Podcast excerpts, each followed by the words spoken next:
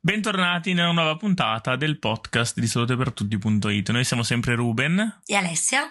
Questa settimana vi parliamo del segreto dell'immortalità, che non è il sacro graal di Indiana Jones, ma nemmeno la pietra filosofale di Harry Potter, ma la Turritopsis nutricula, ovvero la medusa immortale.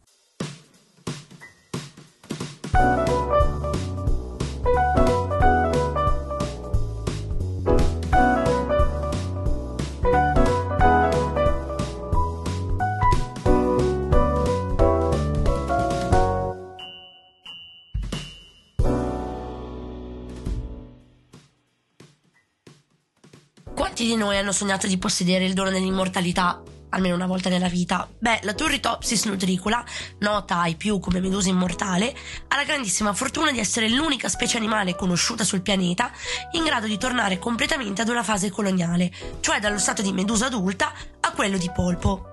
Originaria del Pacifico ma attualmente localizzata in tutto il mondo, principalmente nell'Atlantico occidentale e nei Caraibi, in seguito ad immigrazioni transartiche, è un animale che nasconde un segreto genetico alquanto interessante. Quando il suo corpo si danneggia, la loro forma adulta può portare indietro le lancette dell'orologio, trasformandosi nella loro versione più fresca e giovane sostanzialmente i loro arti mutano, riportando al loro stato biologico primitivo, facendo sì che crescano e si sviluppino in prossimità di rocce e piante.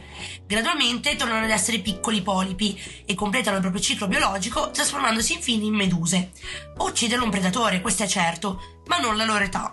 In un articolo pubblicato dalla statunitense National Academy of Science, gli scienziati hanno potuto studiare nel dettaglio il genoma della Turritopsis nutricula, cercando dei geni che di fatto ne attestassero il sorprendente processo di rigenerazione che le riguarda in prima persona. Come?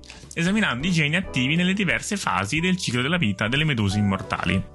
La medusa Turritopsis nutricula è l'unica forma nota per aver sviluppato la capacità di ringiovanire attraverso un processo di transdifferenziazione che richiede la presenza di alcuni tipi di cellule, più precisamente del tessuto della superficie, della campana e del sistema di canali circolatori. Quella che sembra una condizione di, di regressione in realtà dona alle meduse la cosiddetta immortalità biologica.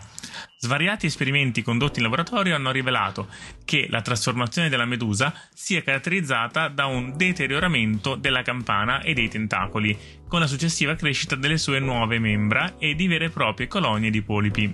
Ulteriori studi in laboratorio hanno dimostrato che il 100% degli esemplari può tornare alla fase di polipo, ma finora il processo non è stato osservato in natura, in parte perché è molto rapido e anche perché le osservazioni sul campo sono molto difficili. Di base, vivere il ciclo di una Turritopsis nutricola è come assistere ad un moto perpetuo che trascende dal tempo e dallo spazio e che dura in media 66 milioni di anni. Di conseguenza genera in noi una punta di gelosia, o forse no.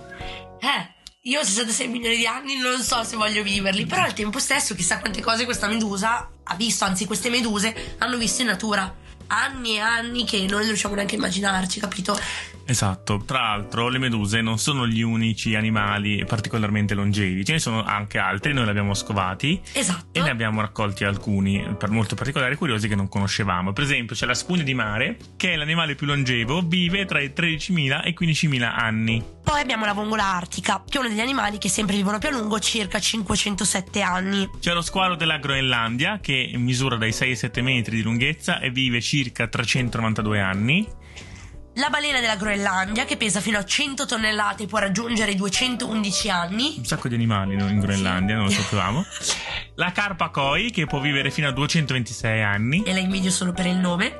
Poi abbiamo il riccio di mare rosso gigante, uno degli animali sempre più longevi, perché può vivere fino a 200 anni, quindi siamo lì in media, più o meno con gli altri animali. La tartaruga gigante, che già conosciamo. Sì. Che vive tra i 150 e i 200 anni ed è presa come esempio per longevità, ma in realtà ce ne sono anche di più longevi, come abbiamo visto il pesce specchio che vive circa 150 anni e la eh, tuatara, che è un rettile neo- neozelandese, che è uno degli animali che vivono di più di 100 anni, anche lui. Fantastico, quindi insomma una grande varietà tra l'altro di Ma animali. tu quale animale vorresti essere da tutti questi se dovessi scegliere un... Ah, io la medusa immortale, la Turritopsis nutricola, mi piace un sacco dire questa ecco, parola in latino. me l'ha fatto dire a me fino a tutto il tempo, io cambio e dico che vorrei essere un riccio di mare rosso gigante. Che non ho mai visto, probabilmente sono animali anche che vivono alle sì, profondità no, è come, estreme. È come il riccio di mare classico, però è rosso e molto più grosso. Fantastico Fantastico. E lo vorrei essere per, per due motivi. Uno perché ehm, vivo fino a 200 anni, quindi è una bella cosa.